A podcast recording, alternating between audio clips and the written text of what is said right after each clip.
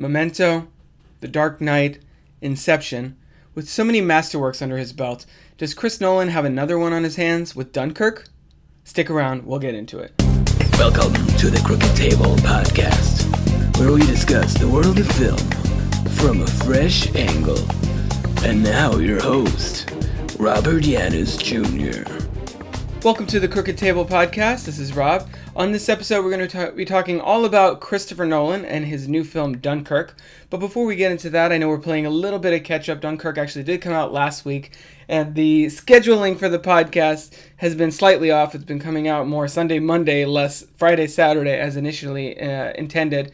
But uh, I assure you I will be getting back into that. I have a, a trip coming up next week, so I will be out of town, but recording an episode in advance. So hopefully that'll give me the incentive I need to actually get back on my regular, uh, regularly scheduled uh, episode release uh, schedule, I guess, and um, get back on track and up to date with the, the weekend's movies. So this is episode's all about Dunkirk. If you want to hear my thoughts on one of this weekend's, this past weekend's big releases, Atomic Blonde, you can uh, hear my appearance on the Cinemaholics podcast in the show notes. See the link there uh, for that, as well as uh, we also discuss um, a bunch of other shows, including the, my thoughts on The Defenders. I'll put my link to, uh, I'll put a link to my review, my written review of The Defenders for We Got This Covered dot com, as well as Ozark and um, the incredible Jesse, Jessica James. I think there was a, we talked about a bunch of stuff. The guys over there are, are, are a ton of fun. So definitely check out the episode in the show notes and subscribe to that podcast as well. So moving into Christopher Nolan territory now. So before we get into the review proper, I wanted to go in a little bit of more, a little bit more depth into why, what my relationship is with Christopher Nolan as a filmmaker. So I've been a big fan of his since Memento. Uh, Mem- Memento is actually one of those films for me that was really, really shaped my interest in film. It, it came out when I was uh, in high school, and I was actually working at a movie theater at the time when it was in theaters, and I didn't really know what it was about, so I didn't see it in, during its theatrical run, but I remember picking up a copy of it on V H S. Yeah, remember V H S, everybody? Um, and and... It being one of the first movies where I really just sat there for about five to ten minutes after just processing what I had watched and what what it what a profound ending it had, and what the commentary that that film's message has to say about who we are, how we think, and how we how we manipulate ourselves uh, to a, a large extent. And ever since then, I've been kind of predisposed to everything Christopher Nolan. I wasn't. I actually still need to go back and rewatch uh, Insomnia. I haven't really seen that that much, um, as well as Following. But I, obviously, you guys know I'm a huge Batman fan, so when he got Batman Begins, I remember really being impressed with that film when I saw it in theaters, and then, of course, loving The Dark Knight, um, and, and really, really clicking with his approach, his storytelling approach, which is, for as many as most of you probably know, very non-linear, very um, intellectual or, or pseudo-intellectual, some will say, would say. Um, and I, I, to me, he just has such a, a solid track record of about three to four, maybe I would say you could even stretch that to five masterpieces or near masterpieces. I think Memento is still my favorite film of his, um, followed by The Dark Knight, Inception, and I really love Batman Begins. And then The Prestige is, is a film that it seems perpetually underrated, um, despite the, uh, pun intended, I guess, magic trick that he pulls off in telling that story. As far as his, his uh, twenty fourteen release, Interstellar, I thought it was good, but it wasn't quite on the same level as some of those other ones. I feel like um, the Nolan formula has been starting to show a little bit more. Um, I was also moderately disappointed by The Dark Knight Rises. I do think it's a, a, a decent film. It's definitely solid, and there's a lot of good things going on with that movie. The, a lot of the same strong points, actually, as Interstellar and Dunkirk. We'll get into more of that in a little bit. But um, it, it wasn't it wasn't anything that that really um, really impressed me in the way that Memento, The Dark Knight, Inception um, really has. But that being said, I still consider Christopher Nolan one of my favorite filmmakers. So I was excited to see Dunkirk, regardless of what it was about, and um, you know whether it had, uh, you know what genre it was or anything. You put Christopher Nolan's name on a movie, and I'm interested in at least giving it a shot, if not necessarily being all about it. As uh, as I said with Interstellar, like I said, I saw that in IMAX, and that was an incredible, like real IMAX, not not shitty fake IMAX, real IMAX, um, and um, that was a very memorable movie-going experience. Even though the film itself, I've rewatched like maybe once since then, and it's fine. I understand a lot of the criticisms with it. I understand a lot of the arguments for it. It tries too hard to sort of be two thousand one: A Space Odyssey esque, and I think Nolan's appearance in, in living up to filmmakers like Stanley Kubrick comes off a little a little strong sometimes. It seems it seems a lot. It doesn't seem very effortless anymore. It seems very deliberate, and that he's oh, he's here's my version of that. Here's my version of that, and because of that, it doesn't feel like he's one hundred percent following his own vision so much as chasing a legacy that he wants to leave behind. And I think Interstellar and even The Dark Knight Rises to some extent sort of uh, that started to to weigh on his films a little bit. That being said, um, I do I do think that he is a very strong filmmaker, um, visually and, and among other among other things. It's more of his storytelling side of things that I think can be a little tricky sometimes, depending on the material that he has uh, at his disposal. So with that being said, I just want to give you a little bit of background on Christopher Nolan, because for me, he's up there with Quentin Tarantino, Edgar Wright, and some of these other filmmakers that anytime they come out with a movie, I'm instantly sold, because I know I'm going to get something very distinctive, uh, even if the film itself isn't necessarily in my top ten of that year or anything. Um, so with that being said, let's move into our review of Dunkirk.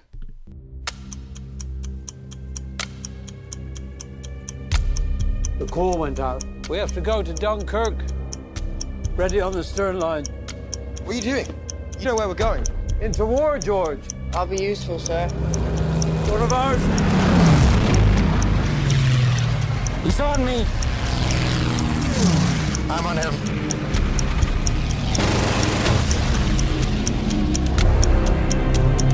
Dunkirk, of course, is the new film from writer-director Christopher Nolan.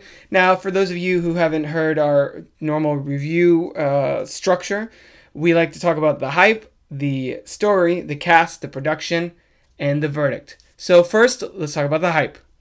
Now, going into this, as I said, knowing Nolan was in, involved, obviously, and uh, that this was uh, his, his vision, and uh, with the track record that he left behind, I was immediately intrigued.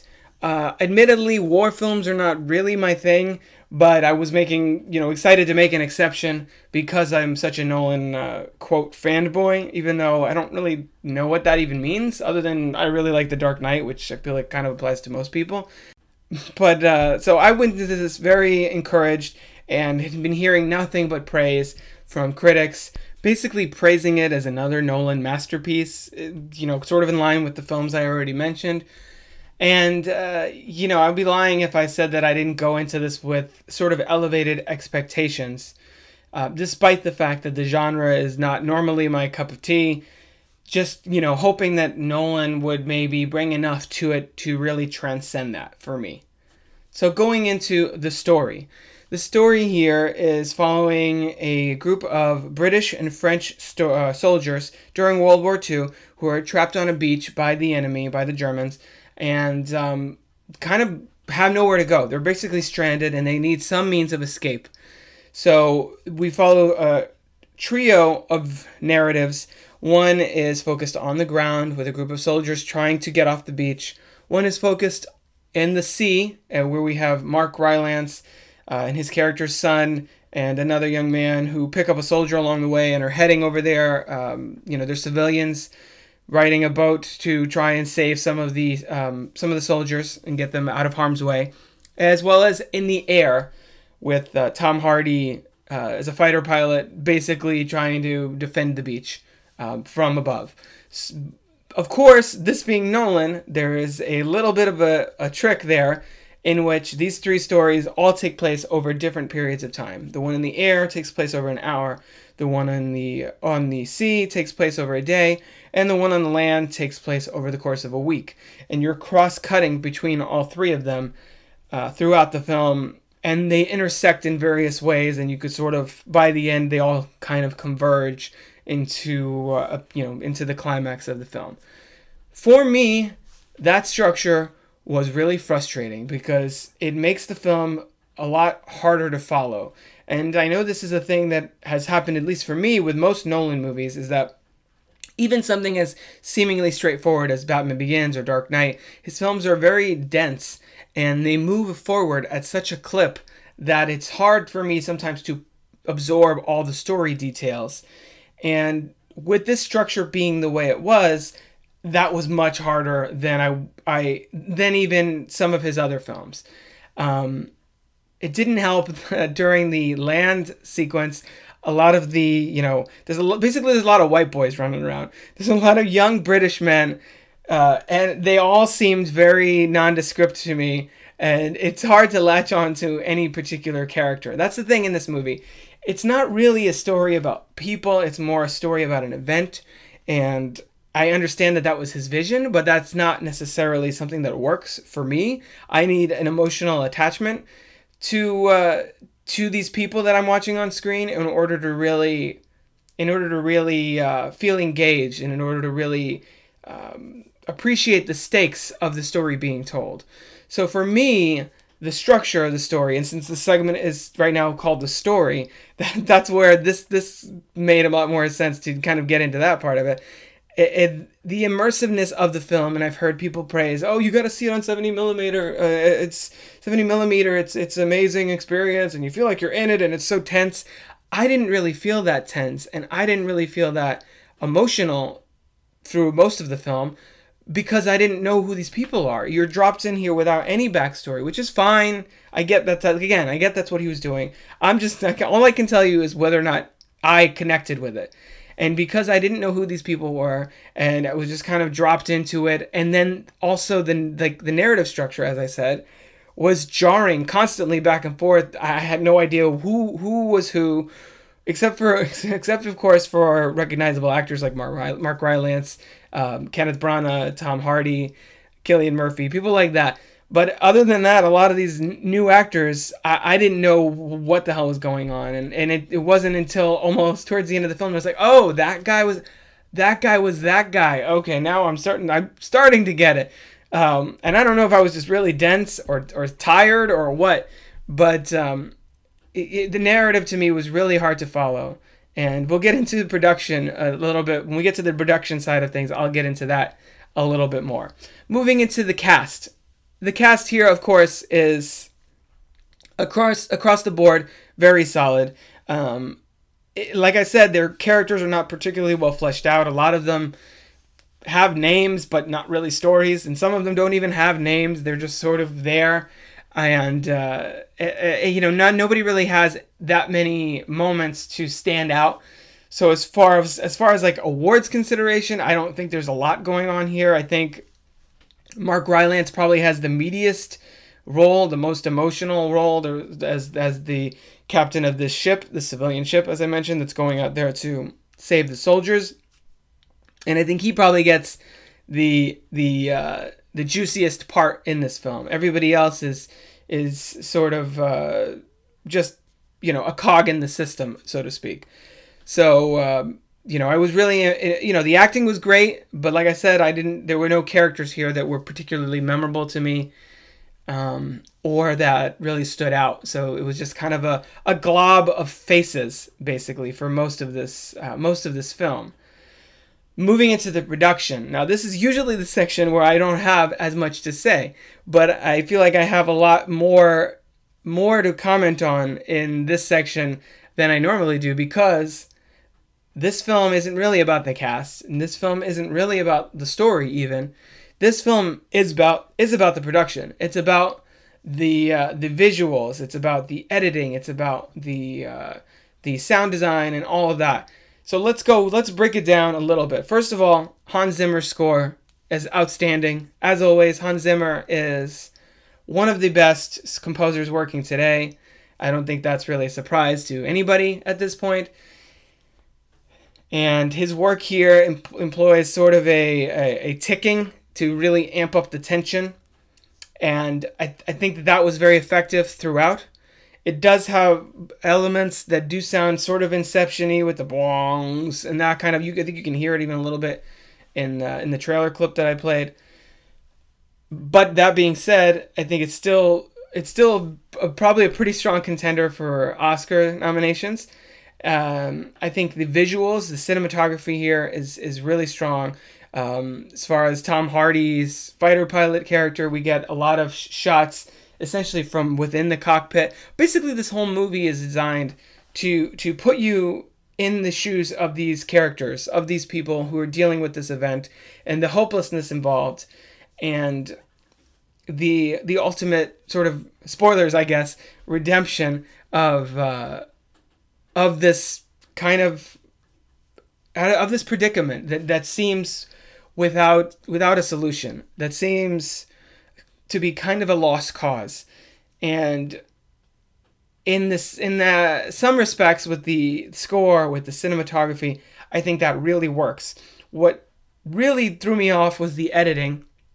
As I said, we're jumping back and forth. I mean, you, there's a scene with people in the water, and then it cuts to another uh, another character in the water from a different from a different storyline. And while some might see that as sort of Uh, you know, drawing parallels and it's poetic, you know, storytelling. I felt it, I found it confusing, and it was hard to, as I, as I said, a lot of the characters seemed sort of interchangeable to me throughout most of the story, and that uh, that kind of that editing decision didn't really help matters.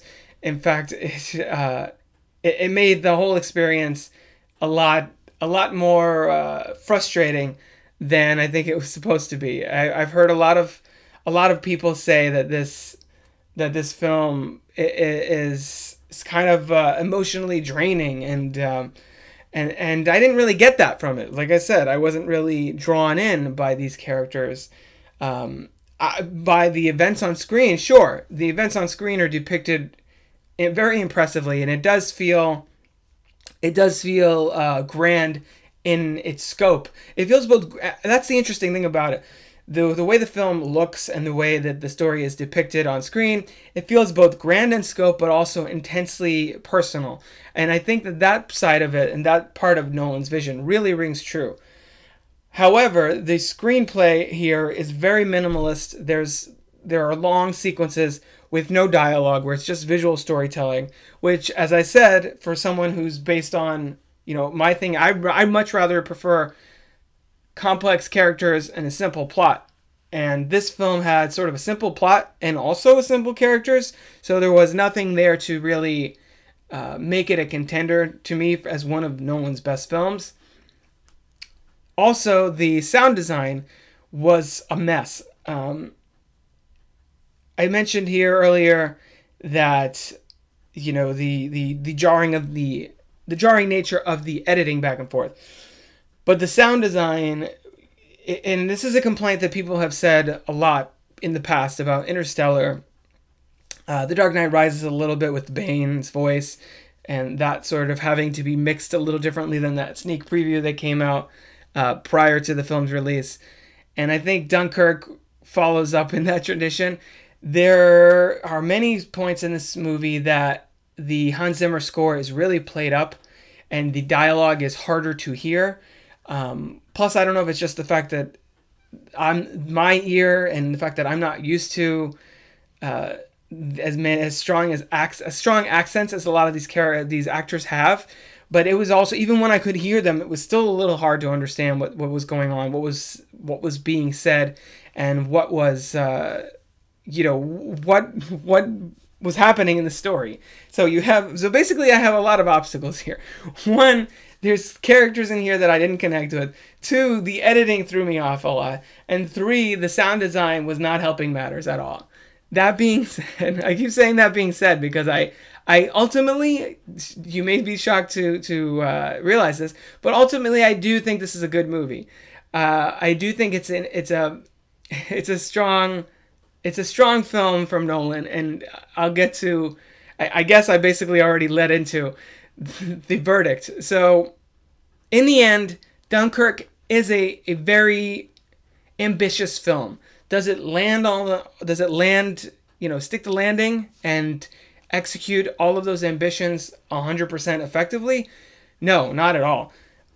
But the acting is strong, the visuals are strong, the the storytelling and the thematics therein, I think, um, are are very uh, not not distinctive, but are it, it's a message worth telling. The, the ultimate way in which this resolves does feel a little uh, ham-handed, in that kind of does come out of nowhere, but the ultimate statement of the movie, I think, is something that you don't really see very often on screen. And uh, it's not the action fest that some people may be expecting, because I know the trailers are all from the director of the Dark Knight trilogy and, and Inception, and you might be expecting cities to not not not this what happened, but cities to fold in on itself and like rollicking action, and, and, and it's not that at all. This is not a Saving Private Ryan.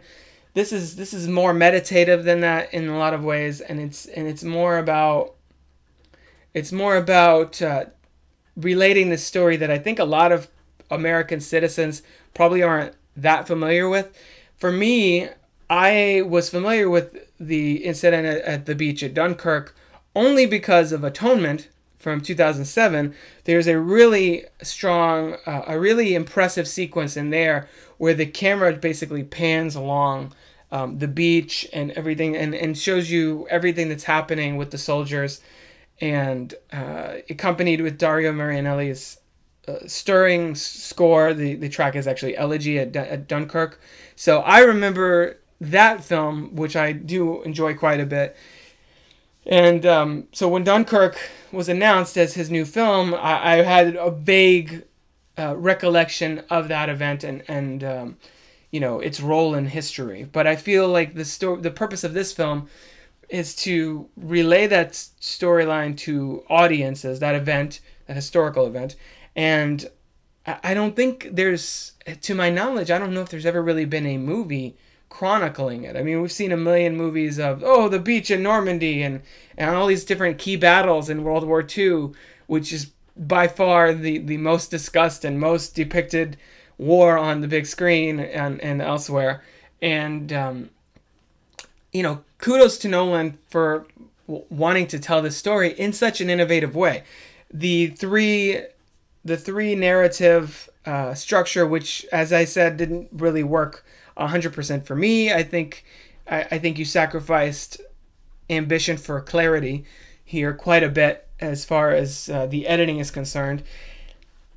I, uh, you know, he he had a, a vision for something, that story he wanted to tell, and a way he wanted to tell it, and it was a very it was a very original way of doing so. I would have preferred, honestly, if they had he had broken the film up into three distinct parts, and this had part one on land, part two on uh, the sea, and part three in the air, or whatever, mix it around. Um, but the cross-cutting, the cross-cutting really, I, I don't think, does the story any favors, and any momentum that one of the storylines starts to pick up, I feel like, is immediately undercut when you shift over to something else at a different time that takes place days or hours earlier. Uh, I would have preferred that he had he gone more Christ, uh, not Christopher Nolan, obviously Christopher Nolan, had he gone more Quentin Tarantino style and been like chapter one, you know, this storyline, chapter two, this storyline, um, and then let it play out as a series of vignettes. Maybe keep the last ten minutes or so as sort of the, the conclusion, and then that one cross cut when everything's happening at the same time, rather than, you know, this thing that happened four or five days earlier happening the same time as this other thing that's happening hours before the end of the film. I, I don't think that approach was, uh, his approach was successful, and I would have preferred that. And it wouldn't surprise me if at some point down the line we do get that cut of the film.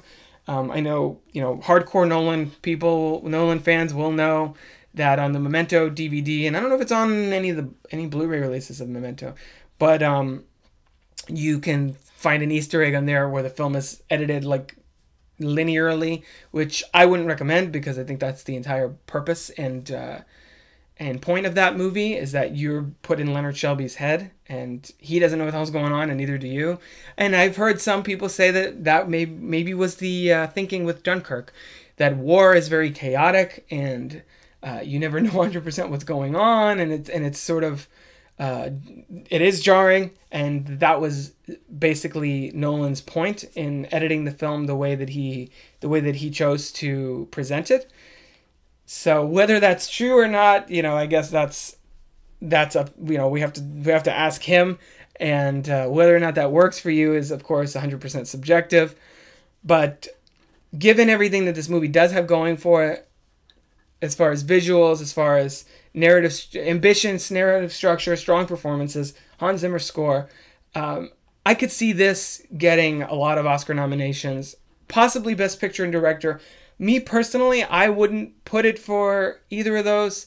Um, I think this is a strong contender for uh, cinematography. I think it's a strong contender for original score, um, maybe production design, that kind of thing. I think it has. Uh, it, it ha- there's there's talent on screen like crazy, um, but picture me has to mean that it overall works, and for me, it it's successful, but like barely. For, for I I would give this film actually a three point five out of five, which is a positive review, but it's not nearly as rapturous as a lot of the ones that I've been seeing. This is leagues below for me personally, uh, Memento or Dark Knight or an Inception. Um, or, or even, I mean, it, I, you know, if I was ranking Nolan's films, this is probably lower middle slash upper bottom thirds. Um, just because it feels very much a mixed bag of, of, uh, of goals sort of, sort of, uh, contradicting each other in a way. It's like, here's this, these characters, we're going to tell their story, but not really. You're not going to know what the hell's going on. I'm like, oh, uh, okay.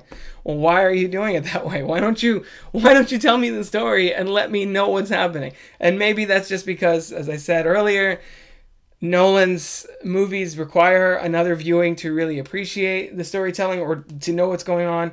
Um, and, but I, I, you know, considering that the film was mixed, Uh, it was successful, but like mixed successful for me.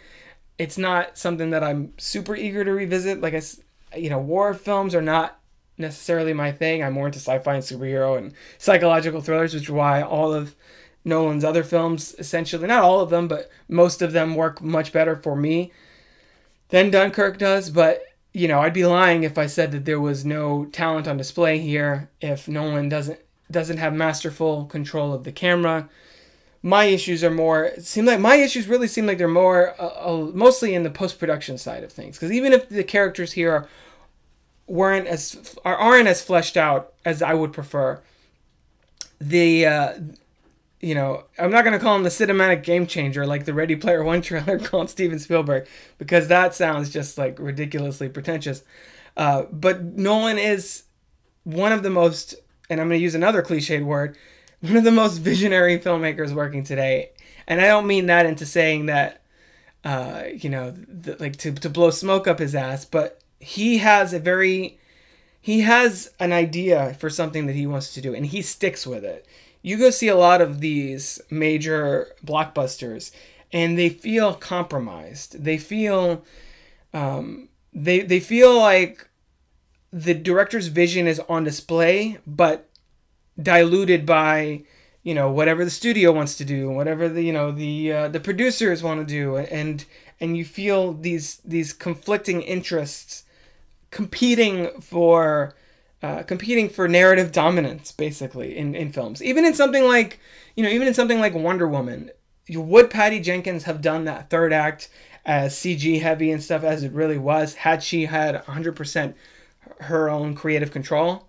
Probably not. I'm I'm betting to say that most of that film, considering she had to fight for the uh, No Man's Land sequence, which is by far the best part of the entire movie, I I venture to say that she would have handled that third act a little bit differently.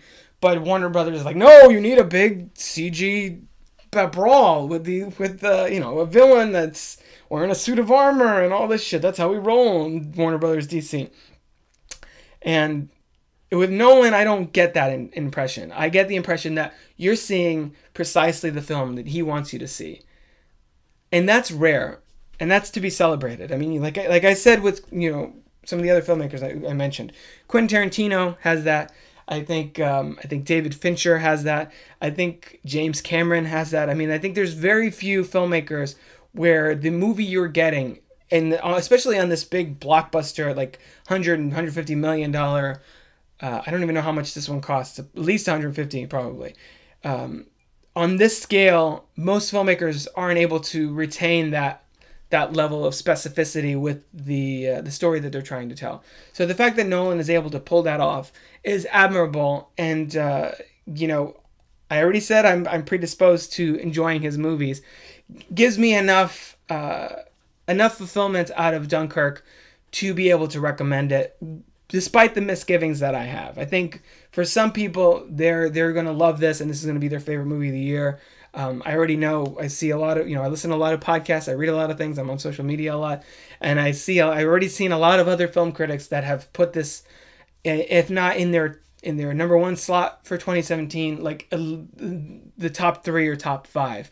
This to me, not even in my top ten, already not, not in my top ten even now, and we're only in July. So uh, definitely not going to end up in my top ten of the year, but still a strong movie from Nolan.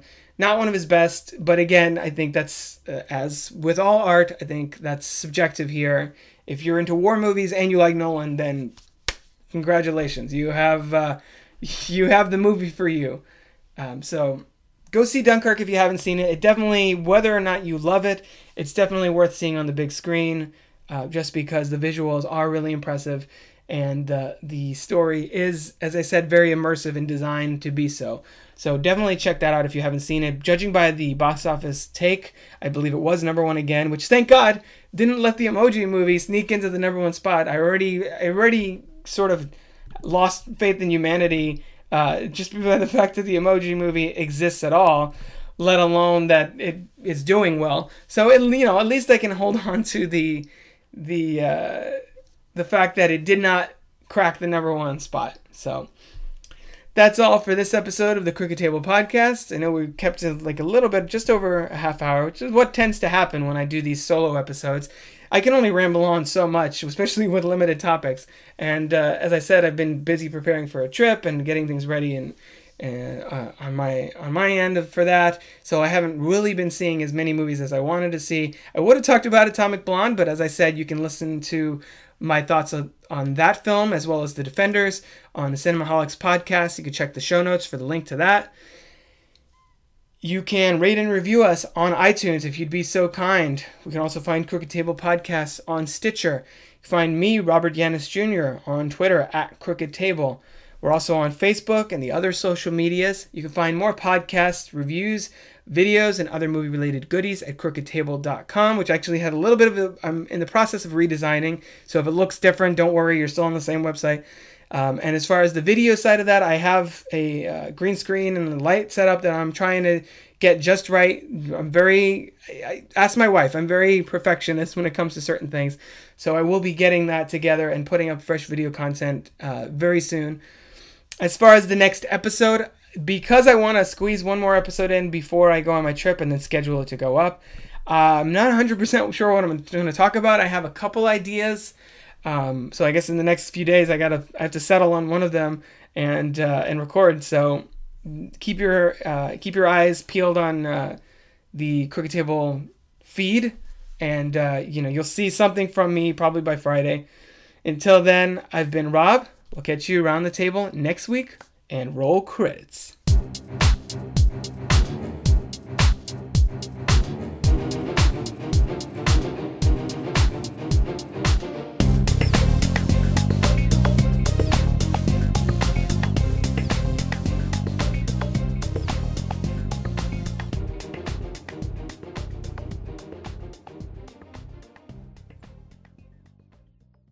This has been a production of Crooked Table dot com. All rights reserved. That's the yard of the low K E